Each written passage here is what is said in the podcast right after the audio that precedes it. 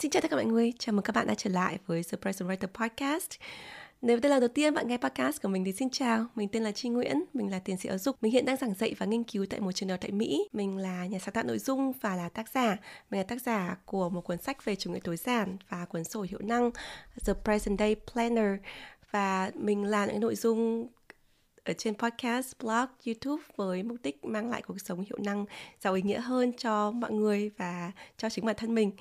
Tập podcast ngày hôm nay là một tập podcast đặc biệt, tập special bởi vì mình sẽ chia sẻ lại với các bạn toàn bộ nội dung chính của bài nói trong buổi offline của mình tại Hà Nội vừa qua về chủ đề sự thật về cân bằng cuộc sống. Mình quyết định chia sẻ lại toàn bộ nội dung bài nói này bởi vì mình nghĩ rằng là cái nội dung của nó về sự cân bằng cuộc sống nó rất là gần với chủ đề nỗi sợ bởi vì có rất nhiều nỗi sợ của mình trong cuộc sống là đến từ cái việc là mình lo lắng à, mình làm thế này quá thì cuộc sống mình sẽ không cân bằng. Mình lo công việc quá thì mình sẽ không hạnh phúc trong cuộc sống hàng ngày. Mình lo cho gia đình quá thì mình sẽ không có công việc. Thì chính cái nỗi sợ này nó khiến cho câu chuyện về cân bằng cuộc sống nó luôn là một cái chủ đề hot. Và mình muốn à, mang tới đây cái góc nhìn của mình cái góc nhìn thực tế về sự thật về cân bằng cuộc sống. Và hy vọng các bạn sẽ thích bài nói này.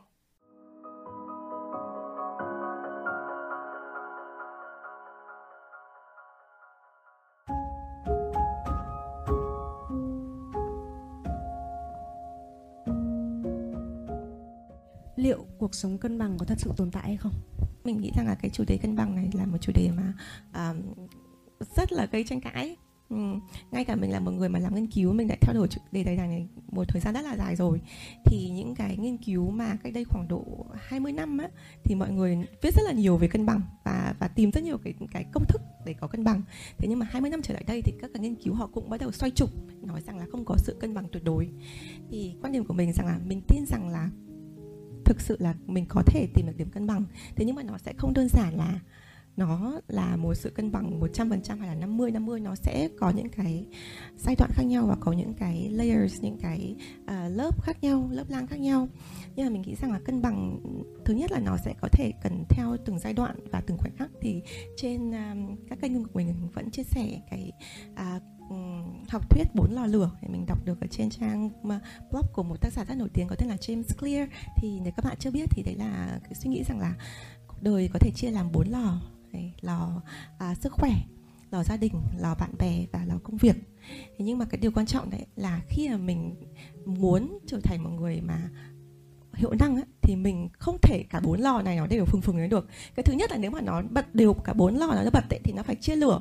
Thì nó sẽ không có lò nào mà nó thực sự là nó quá là mạnh mẽ. Thì mình sẽ dẫn đến cái vấn đề là mình sẽ làm làng nhàng việc nào nó cũng không tới. Hoặc là nếu mà nó mình có thể đủ năng lượng để nó phung phùng cả bốn lò là cùng là maximum á thì uh, mình cũng sẽ burn mình sẽ bị bỏng. Tại vì là mình quá là khổ và quá là mệt quá là căng căng người lên để làm cho rất nhiều thứ. Thì ừ, thuyết bốn lò lửa cho rằng là nếu mà bạn muốn làm một người hiệu năng thì bạn cần phải tắt ít nhất là một lò trong cái thời điểm nào đấy hoặc là tốt hơn đấy à, tắt hai lò tức là mình phải có cái sự chọn lựa trong đấy. Có rất nhiều người dùng từ hy sinh nhưng mà chị nghĩ là từ chọn lựa nó phù hợp hơn. Ví dụ như mình là giảng viên chẳng hạn thì mình có năm học. Để các bạn là sinh viên thì cũng có năm học.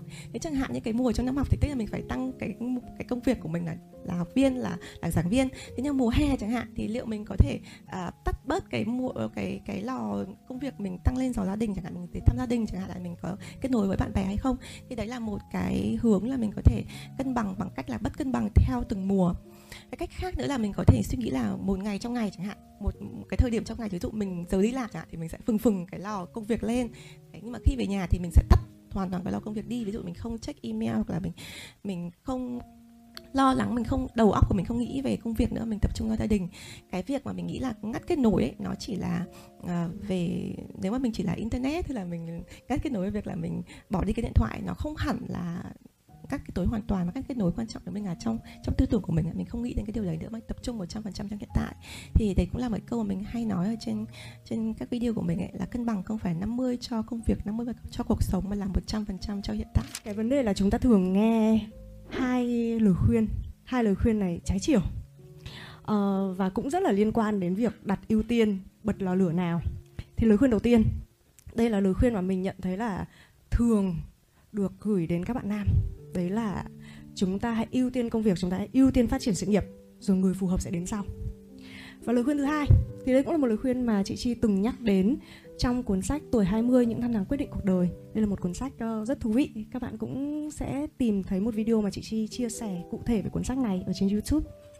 Thì trong cuốn sách đó ờ, tác giả có nói là nếu như mà các bạn muốn có một mối quan hệ bền vững, muốn có một gia đình bền vững vào tuổi 30 thì các bạn phải đầu tư vào mối quan hệ của mình vào những năm tuổi 20 thế thì với hai lời khuyên này thì chúng em nên nên đầu tư nên bật lò lửa nào ạ chị? Khi mà chúng em đang ở độ tuổi ờ, ở 20 đầu 30 thứ nhất á, thì mình nghĩ rằng là mình không nên rạch ròi à đây là con đường công việc đây là con việc con đường tình cảm.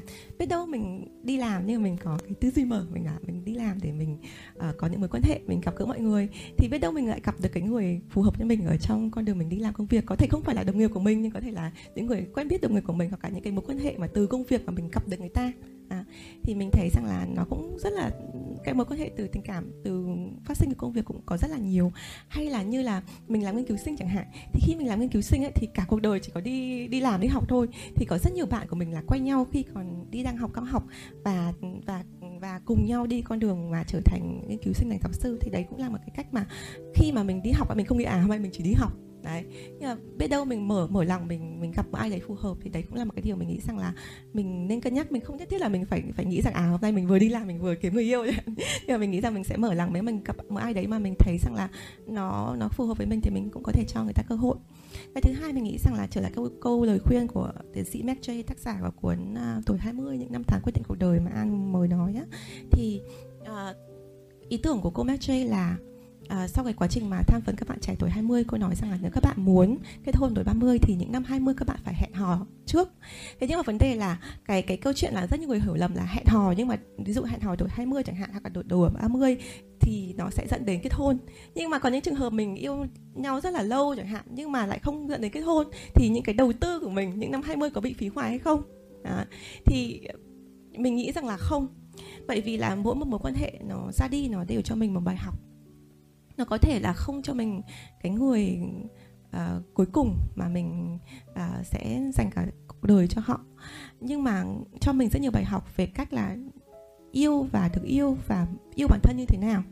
Người nào là người phù hợp với mình mình cảm thấy như thế nào trong mối quan hệ là cái cái điều mà mình cảm thấy hạnh phúc. Người như thế nào là người không phù hợp với mình người thế nào là người phù hợp với mình bản thân mình phải yêu bản thân mình như thế nào thì trong mối quan hệ mình có thể yêu người ta được. Thì những cái bài học này mình nói khơi khơi thì rất là dễ. Nhưng mà khi mình phải, mình thực sự phải trải qua, mình phải thực sự đã từng ở trong mối quan hệ rồi mình còn, mới có thể rút ra được, thì nếu mà các bạn nào mà cảm thấy rằng là à bây giờ cái thời gian tuổi 20 tôi phải dành cho sự nghiệp đấy thì ừ, bởi vì là những cái mối quan hệ có thể là mình hẹn hò nhưng mà không đến đến đâu thì là cái cái đầu tư nó không sinh lời. Thế nhưng mà không phải lại quỹ đầu tư nó cũng có lãi kép. Đấy thế thì ví dụ cái lãi này mình mình ví dụ mình yêu một người này mà có cái lãi này thì nó sẽ nhân đến cái người kia chứ không phải cái cái câu chuyện cái người này khép lại là nó sẽ khép lại hoàn toàn. Mình sẽ tiếp tục nhân lại kép và những cái mối quan hệ sau nó sẽ tốt hơn. Thì ừ, nói một cách rông dài thế để trả lời câu hỏi của an là uh, theo mình là đầu tư cho công việc và hay là mối quan hệ nó đều là một cái đầu tư tốt hết. Nó không phải là đầu tư xấu và mình không phải mình không nhất thiết phải sạch sòi là à tôi đang đầu tư cho công việc thế này tôi đang đầu tư cho cho tình cảm. Nhưng mình có một cái tư duy mở cũng có thể là biết đâu mình đang hẹn hò với ai đấy và người đấy giới thiệu cho mình một cái công việc tốt chẳng hạn. Hoặc là mình người đấy chỉ cho mình là à uh, bạn phù hợp với cái hướng làm việc này thì đấy nó cũng có ảnh hưởng rất lớn đối với sự nghiệp của mình. Thế cho nên là mình nghĩ rằng là uh, làm sao đấy để giúp cho mình không rạch ròi công việc và cuộc sống à công việc và cuộc sống cũng như công việc và tình cảm để cho mình đưa hai cái con đường mà đi cùng với nhau ấy, nó sẽ luôn luôn là con đường hạnh phúc. Nếu mà mình càng cố tách ra thì mình sẽ càng chia tách con người nó rất là khó để có thể uh, cảm thấy hạnh phúc là một người hoàn thiện một người uh, holistic toàn diện theo chị thì sẽ ra sao? Nếu như mà định nghĩa cân bằng của mình thay đổi và nó không còn tương thích nữa với cái định nghĩa cân bằng của người đồng hành với mình, hoặc là những người xung quanh mình, những người mà rất, mà mình rất rất rất yêu thương. Thứ nhất là định nghĩa cân bằng của mỗi người khác nhau. Ừ. nhưng mà không phải tự nhiên mình có đến cái định nghĩa của mình mình phải có trải nghiệm thế do vậy? Là nếu mà mình là người trẻ mà mình sống cùng một gia đình mọi cái mình học được là từ gia đình từ thầy cô ấy, thì gia đình mình sẽ có xu hướng là ví dụ bố mẹ dạ, luôn luôn là đưa cho mình cái câu trả lời thầy cô đưa cho mình câu trả lời. Cái điều hãy làm cái điều này vì điều này là điều tốt cho con. Nhưng mà dữ liệu của bố mẹ là từ đâu? Bố mẹ sẽ không có dữ liệu của mình bởi vì là mình không nếu mà mình không trẻ chia sẻ thì bố mẹ không thể có dữ liệu của mình và mình cũng chưa có nhiều trải nghiệm. Thì mình cũng không có dữ liệu để chia sẻ. Thì nếu mà nhìn từ cái cạnh của một người từng làm phân tích dữ liệu ấy, thì bố mẹ sẽ chỉ lấy dữ liệu từ cuộc sống ấy từ dữ liệu chung của ngoài xã hội thôi. Đấy từ ông bà cái cách mà bố mẹ được dạy. Đấy bố mẹ sẽ dùng cái dữ liệu đấy để để chỉ cho mình à à hãy làm cái điều này đi. Thế này mới là cân bằng. Bây giờ phải quan tâm đến cuộc sống, phải công, quan tâm đến đến việc là tìm đối tượng cái hôn hoặc là tập trung vào công việc đấy phải có trí chứ đàn ông, phải như thế. Hoặc là phụ nữ thì phải lấy lấy chồng chứ. Đấy. Thì thì mình phải hiểu là cái sự xuất phát điểm của những cái người xung quanh của mình là từ đâu, tại sao họ có những cái điều đấy. Thì thứ nhất là cái điều đấy có phải xuất phát từ tình yêu hay không?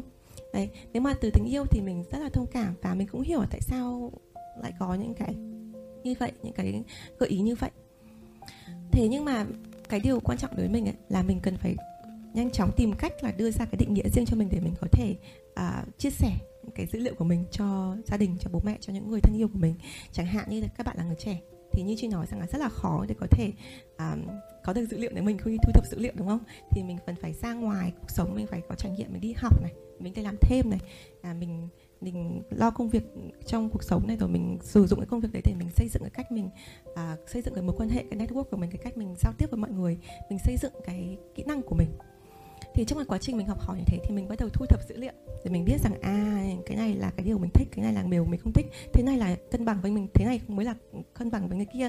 Cái cái khái niệm cân bằng của mỗi người rất rất rất khác nhau. Chỉ đưa một ví dụ đấy là uh, trong khi mà mình uh, hơn ngày 25 tuổi năm 25 tuổi thì mình rất là muốn mình đã muốn đi du học thực ra là lâu rồi nhưng mà đến cái thời điểm đấy là mình đang đi làm full time ở một trường đại học ở Việt Nam, công việc rất là ổn định. Nhưng mà mình quyết định là mình đi du học. Mình rất định, mình quyết định nghỉ việc để hồi chưa có offer trường nào hay cũng chưa có học bổng, nhưng mình quyết định nghỉ việc không lương luôn. Để mình tập trung, mình mình ôn thi để mình đi du học để mình lấy học bổng. Thì cái quyết định đấy là một cái quyết định cực kỳ là gây tranh cãi và mọi người ai cũng nói là tại sao đưa ra một cái quyết định nó bất an như vậy, bất cân bằng như vậy. Đấy, mọi người nói với mình rất là nhiều, công việc thì ổn định, tại sao không cứ làm đi? Rồi hẵng apply đi du học rồi 25 tuổi chưa có người yêu, trước cũng không thấy con này hẹn hò với ai bao giờ. Đấy. Lại còn trông lại còn có rất nhiều cái kỹ năng thiếu nữa, đấy. Thì làm sao mà có thể lấy chồng được? Đấy, mọi người nghĩ rằng là đấy là một cái quyết định rất bất cân bất cân bằng. Nhưng mà đối với mình ấy, đấy là một quyết định cực kỳ cực kỳ cân bằng, đưa cho mình đến điểm cân bằng. Tại sao? Bởi vì là trong suốt rất nhiều năm trước đấy là mình rất rất rất muốn đi du học, mình rất muốn được học thêm. Thế nhưng mà, kiểu, dòng đời xô đầy gia đình không có điều kiện, rồi là mình cũng phải đi làm, rồi kiểu, lo cho cuộc sống. Thế là những cái tháng tháng đầu mình đi làm rất là nhiều và mỗi lần đi làm thế mình có kể một câu chuyện như có nói với an là uh, ngày xưa thì mình đi làm ở chỗ ờ, xuân thủy. Thì nhà mình ở điện phủ thì mình lái đi đi cái nơi đài xe mình đi xe máy thì mình đi cái hướng đấy và mình rất là hay là mỗi lần đi làm về thì mình sẽ rẽ ra cái hướng ngược lại ờ, để đi cà phê trước khi về nhà để cà phê đi học để ôn thi á. Thì mỗi lần mình dắt xe ra ngoài mà để đi làm ấy mình nghĩ là mình đang đi đang đi ngược đường đáng lẽ mình phải đi ngược cái đường kia chứ, để mình đi học ôn thi. Ngày nào mình cũng nghĩ là mình đang đi ngược đường càng đi gần đến cái xuân thủy thì mình lại càng thấy là mình đi xa đường, mình đang lạc. Thì ngày nào mình cũng có cảm giác là mình đang lạc đường. Thì chính cái cảm giác bất an ấy, nó khiến cho mình thấy rằng là mình cần phải thay đổi, mình cần phải đưa ra một quyết định cái đấy mà nó có thể là bất cân bằng với mọi người, nhưng mà đưa cho mình đến thêm cân bằng. Thì khi mà mình nghỉ làm đấy thì mình cảm thấy rất là rất là an yên ấy, nó không, cái cái sự lo lắng ấy nó nó xuống rất nhiều, mặc dù đấy mình không không có thu nhập và mình cũng vẫn tìm rất nhiều cách để sử dụng tiết kiệm rồi là mọi người cũng hỗ trợ thêm. Thế nhưng mà mình không cảm thấy là cái, cảm thấy cũng bất an như trước nữa. Đấy thì khi mà mình bắt đầu có học bổng mà mình ra đến nước ngoài thì mình thấy là à bắt đầu mình đi một con đường cân bằng và ổn định hơn. Thì cái sự bất cân bằng và cân bằng của mỗi người mình nghĩ là rất là khác nhau, tùy thuộc vào vào cái quyết định và cái cảm giác của mọi người và cái trải nghiệm của mọi người như thế nào thì nếu mà mình có cái định nghĩa của mình một cách rõ ràng ấy thì trở lại cái, cái ví dụ của mình ấy thì khi mình nói với gia đình của mình là con cái cái cái cái hướng đi của con ấy nó cần phải là con phải nghỉ việc. Ừ. Tại vì mỗi một sáng là con cảm thấy là mình bị đi sai đường thì mọi người có thể nghĩ rằng là đầu tiên ấy thì bố mẹ mình rất là sốc và uh, thậm chí mình còn nhớ ba mình còn nói rằng là uh, tôi là một người mà đi làm cùng một một một job cùng một công việc 50 năm. Rồi chưa thấy có cảm giác là bị đi lạc đường thế bao giờ. Và ba mình làm quân đội mà tức là từ năm mười mấy tuổi là đi đi làm quân đội và chỉ từng chỉ có một con đường kẻ thẳng là đi làm quân đội và làm danh trại quân đội ngay cạnh nhà. Đấy, một con đường rất là thẳng. Nhưng mà mình lại lại lại bị trạch như thế thì mình vẫn còn nhớ là Ờ, cái thời điểm mình quyết định nhưng mà sau một cái thời gian mà sáng nào cũng thấy u ám khuôn mặt u ám uh, đi làm như thế thì ba mẹ cũng hiểu hiểu rằng là mình cái định nghĩa về cuộc sống của mình khác và mình cần phải có những cái quyết định khác. Thì khi mà mình quyết định nghỉ việc thì ba mẹ mình rất là ủng hộ và thậm chí mình còn nhớ là uh, mặc dù đấy đã đấy hơn ngoài hai năm tuổi rồi nhưng mà mẹ mình vẫn nói rằng là thôi thế thì mẹ sẽ cho con tiền tiêu vặt để đi cà phê với các bạn để học. Thì mình thấy mình rất là biết ơn những cái giây phút như thế gia đình ủng hộ. Thì trở lại câu câu câu hỏi của an ấy là nếu mà mình đã có cái định nghĩa về cân bằng mình có định nghĩa thế nào mới là cái cái cái quyết định mà đưa cho mình tiệm cận đến cái định nghĩa cái cái cuộc sống cân bằng mà mình mong muốn ấy thì mình cái điều đó nó rất là rõ ràng của những người khác. Có thể mình không cần phải nói ra thành lời nhưng mà nó thể hiện rất là rõ trong cái cách mình uh, hành xử cái mình quyết định cái cách mà mình uh, enjoy cuộc sống ấy. Thì khi mình có thể uh, có cái cách giao tiếp như thế nào với những người thân yêu ấy thì họ hiểu cái định nghĩa của mình và hiểu cái sự uh, cái ý nghĩa của mình như thế nào về về cuộc sống ấy thì thì chị nghĩ rằng là mọi người sẽ sẽ thông cảm hơn. Chị Chi ơi, em muốn hỏi là quan điểm của chị về toxic productivity. Làm thế nào để giải quyết được vấn đề này? Em cảm ơn chị. Toxic à, productivity tức là làm việc hiệu quả một cách độc hại. Làm việc hiệu quả một cách độc hại. Đây là một cái điều mà mình chăn trở trong phải đến 10 năm trở lại đây. Tại vì là à, mình là một người làm việc rất là nhiều và mình rất là thích công việc. Mình là một người nghiện công việc và mình rất là thích làm việc và mình rất là yêu công việc của mình. Mình cực kỳ mình yêu luôn. Thế là mà thức đêm lại làm nó không phải là cái điều mà uh, xa lạ với mình. Thế nhưng mà ờ, ở một cái khía cạnh này đấy thì tất nhiên là mình làm quá sức ấy, thì nó rất là rất là mệt mỏi. Mình không nó không bền vững không bền vững. Và ngày xưa ấy thì mình họ chỉ làm thôi làm thôi làm thôi cả ngày mình làm. Nhưng mà cuối ngày mình nhìn lại mình thấy là mình cũng chưa ra được cái tấm ra món gì tại vì công việc nó vẫn tiếp tục ấy nó không phải là công việc mà có điểm cuối ngay lập tức. Thì mình lại cảm thấy rằng là ồ, mình làm việc không hiệu quả. Rồi mình lại cảm thấy là mình phải làm nhiều hơn nữa. Thì sau một thời gian mà mình suy nghĩ thế thì cũng là cái điểm mà điểm nổ của mình là cái thời điểm mà mình định từ bỏ công việc học tiến sĩ. Thì không biết mình có từng kể câu chuyện này ở đâu đấy rồi thì là thời điểm đấy là mình đang bầu à, con trai của mình. Thì mình cực kỳ là stress mình hormone thay đổi rồi là nặng nề hơn rồi là à, hồi đấy kinh tế cũng khó khăn là mình đi làm mình đi làm hai job liền hai công việc. Xong mình đêm viết luận án thì mình cảm thấy là mình, mình không thể tham nổi.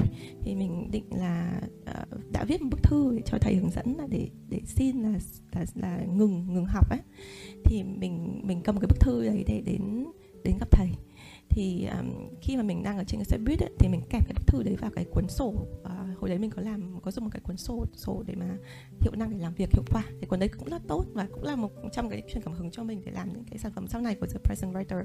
Thì khi mà mình đang ở trên xe buýt ấy, mình mình đang đọc lại cái bức thư đấy để tập để tập để khi mà gặp thầy thì nó làm rất là xin lỗi thầy cái thứ đấy thì mình mở ra thì mình mới mở cái cái cuốn sổ hiệu năng ra thì mình thấy là cái cuốn sổ đấy thì nó có cái câu cuối cùng ấy nó mỗi một ngày thì nó cũng cứ chia theo ngày và mỗi một ngày hỏi là uh, trong cái ngày này thì đánh giá mức độ hiệu năng từ 1 đến 10 thì bạn được mấy điểm Đấy. thì bản thân mình là giáo viên thì mình cũng theo thăng điểm nhưng mình cảm thấy rằng là cái việc mà hàng ngày mình tính điểm như thế nó rất là áp lực nó rất là áp lực. Và có những cái thì mình không thể tính điểm được. Ví dụ tính điểm như thế nào, thế là thế nào là thang điểm. Ví dụ như là hôm nay mình mình làm rất là nhiều nhưng mà ví dụ mình chưa mình chưa làm xong bài tập chẳng hạn hay là mình chưa làm xong bài tốt nghiệp chẳng hạn thì thì thì nó, mình cũng tiệm cận đến cái bài tốt nghiệp đấy thì làm sao mình mình đưa ra cái thang điểm như thế nào. Thì đấy là, khi đấy mình, trên xe mình nghĩ là, ồ, thế thì mình muốn tạo ra một cái sản phẩm gì đấy mà nó phá bỏ cái hàng rào này, nó vẫn giúp cho mình có thể đo lường được cái độ hiệu quả của mình. Nhưng mà nó không đến cái mức độ mình cảm thấy là nó độc hại và để cho mình tính điểm của mình hàng ngày như thế. Đấy đấy là cái um, cảm hứng đầu tiên để cho mình uh, làm cuốn sổ hiệu năng The Present Day Planner. Và thì đến cái phần cuối câu chuyện là sau khi mà mình nghĩ ra ý tưởng đấy thì mình cứ trên xe buýt mình cứ vẽ ra cái cái cái, cái phát thảo này thì mình quên luôn cái việc là đến đến gặp thầy ờ, thầy giáo để xin uh, xin rút rút rút học bạ ừ, tiến sĩ. Thì cuối cùng mình cũng học hết chương trình tiến sĩ và mình tốt nghiệp. Thế nhưng mà những cái năm sau ấy thì mình cảm thấy rất hạnh phúc bởi vì năm sau bên cạnh cái việc mà làm dự án tốt nghiệp thì mình làm thêm cái dự án sổ the present day planner. Thì cái cách mà mình cái cái giải pháp của mình cho cái việc là chống khỏi cái sự độc hại ấy, là mình có hạn mức nếu các bạn từng sử dụng sổ The Present Day Planner các bạn biết rằng là sổ được xây dựng theo phương pháp Pomodoro là cái phương pháp mà mình làm việc 25 phút thì mình nghỉ một phút 5 phút 25 phút thì mình lại nghỉ 5 phút. Thế nhưng mà cái đây không phải là cái phương pháp mới rất nhiều người sử dụng và được chứng minh khoa học là một phương pháp hiệu quả. Nhưng mà những cái sản phẩm khác ấy thì họ không có cái điểm dừng tức là mình cứ Pomodoro cả ngày cũng được. Ờ, ví dụ làm 5 đến 10 cái task ấy, xong rồi mình cứ để tràn ra gạch hải cả ngày. Thế nhưng mà đối với mình ấy, thì mình để điểm sừng thì qua quá trình trải nghiệm cá nhân mình và mình làm nghiên cứu thực địa mình đã thử nghiên cứu mất 5 năm liền để làm ra sổ. Mình đã từng nghiên cứu ra rất nhiều đối tượng và an cũng giúp cho mình gửi ra những người ở pháp rồi là ở anh ở những đức. Mọi người làm khảo sát cho cái cuốn sổ rất là nhiều và mình thấy rằng là cái mức độ maximum mà tự mà tập trung 100% tuyệt đối ấy, mình không nói những cái hoạt động ví dụ như là cấp quần áo hay là những cái việc mà đi đi lây lại mà cái việc mà tập trung tuyệt đối mình ngồi một chỗ mình làm ấy thì maximum là 10 Pomodoro tức là 250 phút làm việc cường độ cao các bạn ạ. Thì khi mà mình thấy rằng là một ngày mà mình làm được tiện cận đến cái số 10 ấy, là một ngày mà mình thấy hiệu quả còn nếu mà mình không có cái cái hàng rào mà không có cái điểm mà điểm cao nhất ấy, thì mình sẽ cứ làm hoài làm hoài mình không biết là mình làm đến đâu rồi và trong cái cuốn The Present Day Planner cái cách này mình chống khỏi cái việc là toxic productivity á thì mình có cái ô các bạn có thể tô vào ấy. Mỗi khi mình làm được 25 phút thì mình tô vào thì mình cảm thấy là à, mình ăn mừng được chiến thắng ngay lập tức. Ok mình yeah mình làm được cái này được 25 phút làm việc xong. Chứ không có nghĩa rằng là cuối ngày mình mới tổng hợp lại mình thấy là à, mình làm được cái gì trong cái checklist rồi mình thiếu cái này thiếu cái kia rồi mình tính điểm cho mình. Mình ăn mừng chiến thắng ngay lập tức mà cái và mình bắt đầu một ngày mới với một cái câu quote truyền cảm hứng. Mình bắt đầu ngày mới tiếp theo là bài học biết ơn một cái điều mình biết ơn. Thì vừa rồi trong cái phần giao lưu có một bạn cũng nói về việc là à, rất biết ơn suy nghĩa suy nghĩa về đã dạy cho mình cách biết ơn hàng ngày.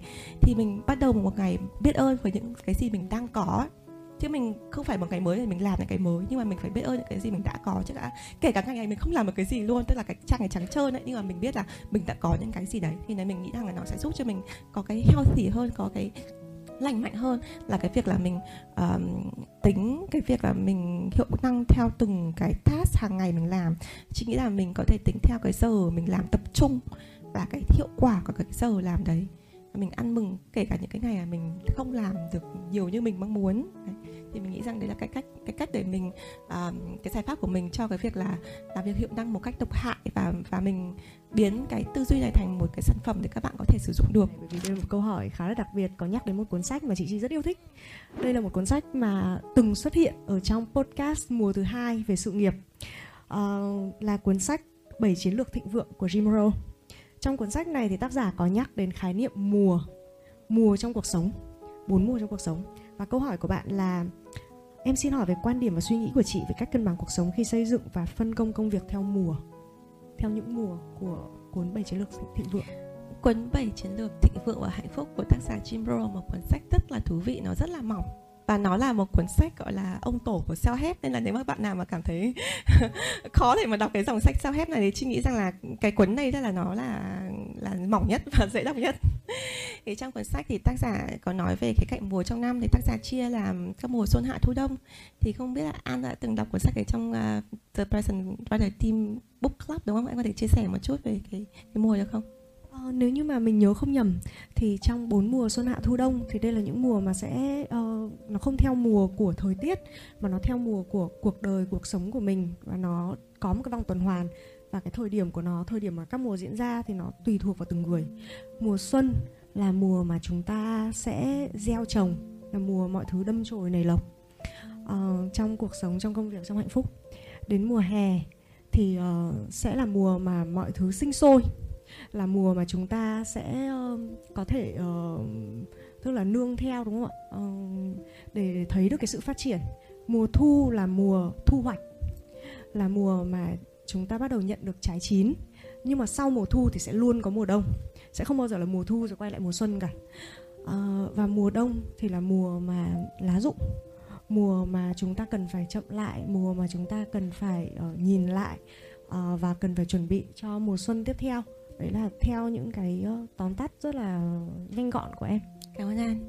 Thì à, một cái có hai ý tưởng rất thú vị ở trong cuốn sách này về cái khía cạnh mùa. Cái thứ nhất ấy, là mình luôn luôn có cái điểm lên và xuống trong cuộc sống.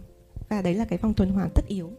Mình không thể nào lúc nào cũng tốt tốt tốt tốt tốt tốt tốt. Mình luôn luôn mình nghĩ là sẽ có cái điểm đi xuống. Chị nghĩ rằng là đấy là cái khái niệm mà rất nhiều người không có lẽ là có thể hoặc không biết hoặc là không dám đối diện. Đấy là việc là mình sẽ không bao giờ luôn luôn tốt được. Ví dụ cái mối quan hệ đang rất là tốt ấy, nhưng mà nó mình luôn luôn biết là nó sẽ có những cái điểm trùng xuống. Đấy là cuộc đời.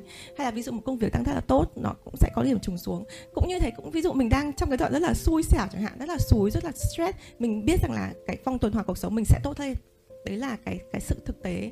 Thì cuốn sách này chị nghĩ là cái cái khái niệm mùa trong năm ấy nó sẽ giúp cho mình có cái có cái dự chủ trước trong cuộc sống. À mình đang trong mùa nào trong cuộc đời của mình? À mình đang buồn chẳng hạn, là mình đang gặp phải những cái đau đớn trong cuộc sống chẳng hạn. Nhưng mình biết rằng là ông không sao cả, mình đang trong mùa đông. Khi mình bắt đầu gọi cái tên mùa đông ấy, thì mình, khi mình đã dùng được cái từ mùa thì mình biết là nó là hữu hạn, nó là ờ, nó không phải là mãi mãi thì mình biết rằng mình sẽ có một ngày đấy mình sẽ ra khỏi cái mùa này. Đấy thì chị nghĩ rằng là đấy là một cái rất thú vị. Cũng như là khi mà mình đang trong lúc mà mình đang hứng khởi đang là mùa xuân rồi mùa thu thu hoạch thì mình biết rằng là mình cần phải chuẩn bị. Mình vẫn phải chuẩn bị. Khi nào mùa đông sẽ đến mình đón nhận nó. Thì đấy là cái điều đầu tiên mà chị thấy là thú vị ở cái cái cái cái, cái cạnh mùa. Cái thứ hai chị thấy thú vị đấy là mình mình từng cái mùa trong năm ấy thì mình nên làm gì cho nó? Đấy. Ví dụ như mình tác giả có nói về mùa đông ấy là cái mùa mà thường là mọi người uh, muốn tránh nhất cái mùa mà ảm đạm đau khổ nhất.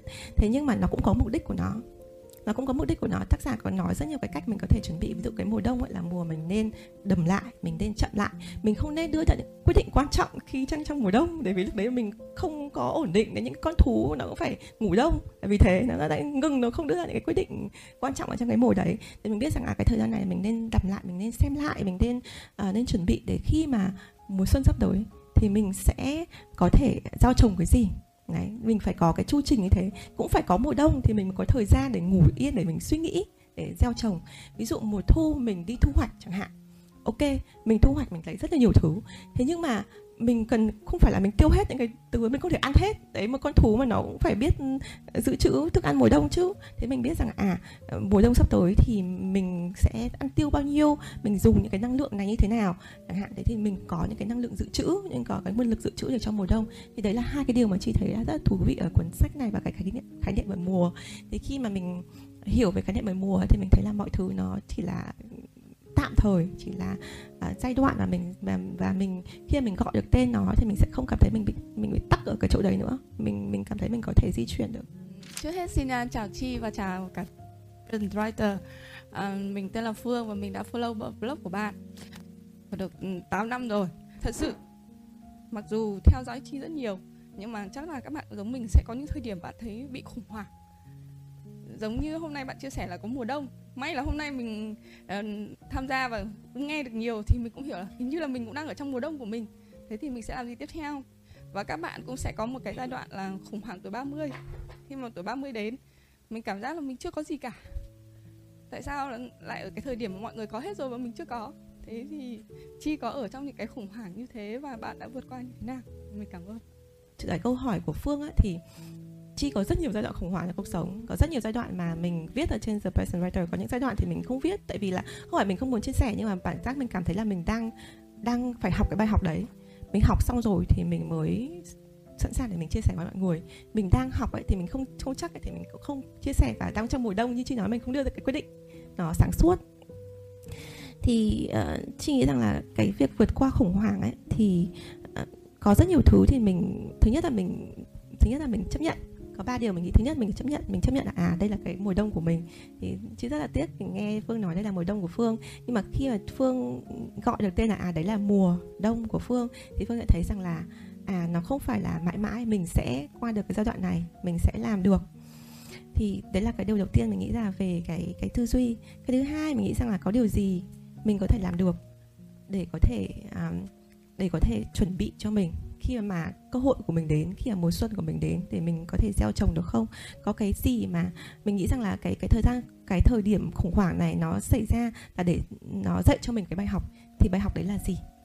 Đấy là gì? Mình mình luôn luôn thì nghĩ là à, bài học này là gì? Cái này không biết là có phải là vì mình là giáo viên hay không? Cho nên là nên là mình nghĩ là à cái bài học này là cái trong này là cái gì? Nhưng mà mình nghĩ là à cái bài học này là gì? Mình đã học hết cái bài học ấy chưa? Nhiều khi ấy, mình chưa học được đến hết bài học ấy thì mình sẽ vẫn ở trong cái mồi đấy. Tại vì là mình mình mình chưa học hết mình chưa học trọn vẹn nó. Thì ví dụ như có rất nhiều trường hợp mà mình có rất khủng hoảng ấy cái việc xấu ấy đến, việc sau tiếp tục đấy nó cứ đến tiếp tục ấy. và ở trong tiếng anh ấy, nó có cái cụm là Murphy law ấy, tức là những cái những cái khủng hoảng nó luôn luôn đến một lúc ấy, nó cứ dây chuyển nó cùng một thời điểm ấy. Thì thì mình có thể tìm được cái sợi dây mình cắt cái thợ, cái cái cái cái, những cái liên hệ để nó tiếp tục những cái hiệu ứng domino khó khăn trong cuộc sống của mình hay chưa? Hay là bởi vì mình phải trải qua những cái điều đấy thì nó mới dạy cho mình cái bài học?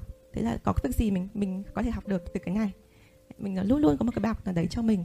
Nó xảy ra đều có lý do của nó.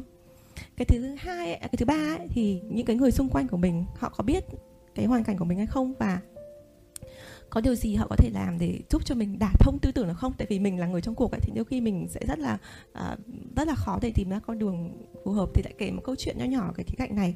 Thì một trong cái dạng khủng hoảng nhất trong cuộc đời của chi ấy, chính là cái năm mà 2020 2021 á, thì cái thời điểm đấy thì mình um, thứ là mình ra trường mình nhận bằng tiến sĩ rất là hoành tráng. Nhưng mà kiểu uh, covid rồi các cái vị trí mà mình mong muốn đều hủy tức là có những cái vị trí mà mình đã gần gần được được nhận được các offer công việc rồi các bạn nhưng mà nó đều đều đều hủy.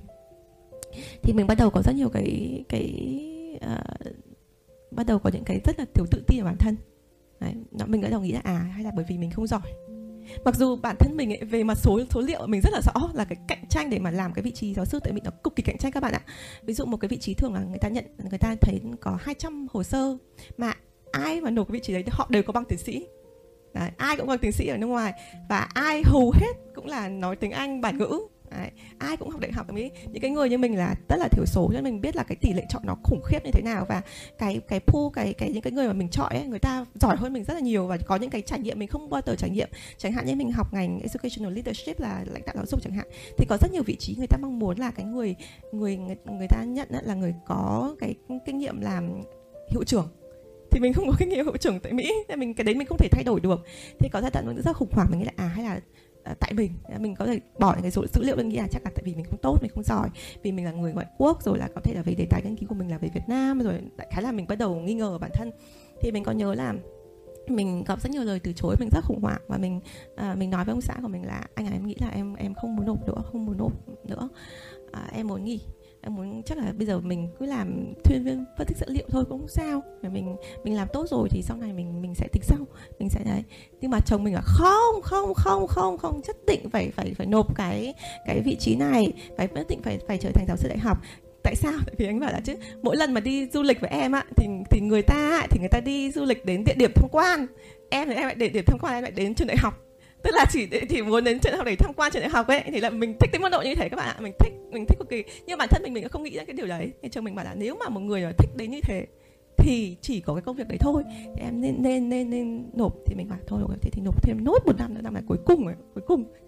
Thì năm đấy mình có vị trí hiện tại thì mình một chia sẻ câu chuyện này nói rằng là có những cái điều mà mà mình đang ở trong cái giai đoạn đấy thì mình không nhận ra. Thế nhưng mà nếu mà mình có cái người thân mà mình tin tưởng thì mình chia sẻ với họ thì có thể họ nhìn ra được dễ hơn cho mình. Và họ đưa ra cái quyết định nhanh hơn mình người ta ra rất khoát hơn. Tại vì là người ta không biết những cái những cái những cái, cái linh tinh ở trong đầu mình nó liên quan đến cái, cái quyết định người ta chỉ nghĩ là à một là một hai là hai cái đường này nó rất là rõ tại sao không đi? Thì đấy là ba điều mà mà chị nghĩ rằng là um, chị chị cũng phải cũng phải đưa lời khuyên và chia sẻ để phương mà các bạn có thể cân nhắc khi mà trong cái thời khủng hoảng như vậy. Và luôn luôn tin rằng là mùa xuân sẽ đến. Mùa đông nó chỉ là hạn hữu thôi và nếu mà mùa đông Hà Nội nó không nóng lắm. Thế là có những cái mà nó nó mình nghĩ là nó rất là đáng sợ nhưng mà có thể là không như mình nghĩ.